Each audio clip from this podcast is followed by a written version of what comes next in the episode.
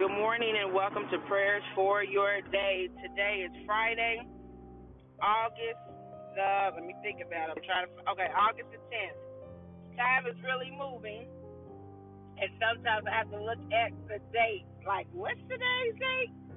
But today is August the 10th. This morning, as I was driving into work, I was listening to AM 1310 The Light, which is the gospel radio station in in Indianapolis, and Tamela Mann's song Potter came on.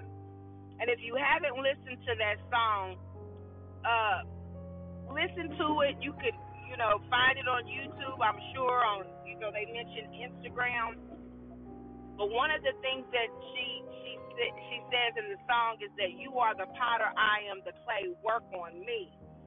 And she in that song she talks about how you know, uh, even though whatever it is you're going through, it hurts for a little while, this is not your end, this is your beginning.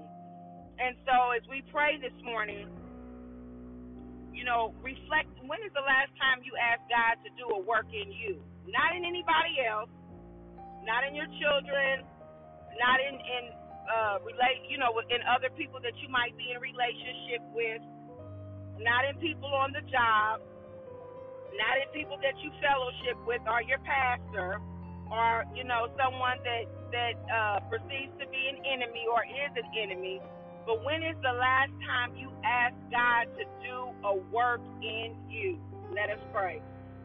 Father God, in the name of Jesus, we come, Heavenly Father, thanking you for this day, Friday, August the 10th. A day, Heavenly Father, that we have never seen before, and a day that we will never see again. We thank you, God, that you have already gone out before us, oh God. You have already made the crooked pathway straight on today, oh God. And God, we just bless your name on this morning, Heavenly Father, as we call you the potter, oh God. God, we ask, oh God, that you would work on us, God, that you would mold us, oh God, in the name of Jesus, oh God, that you would touch our hearts, our minds, Heavenly Father that you would allow us, oh God, to come in agreement with your word, with the plans that you have for our life right now in the name of Jesus.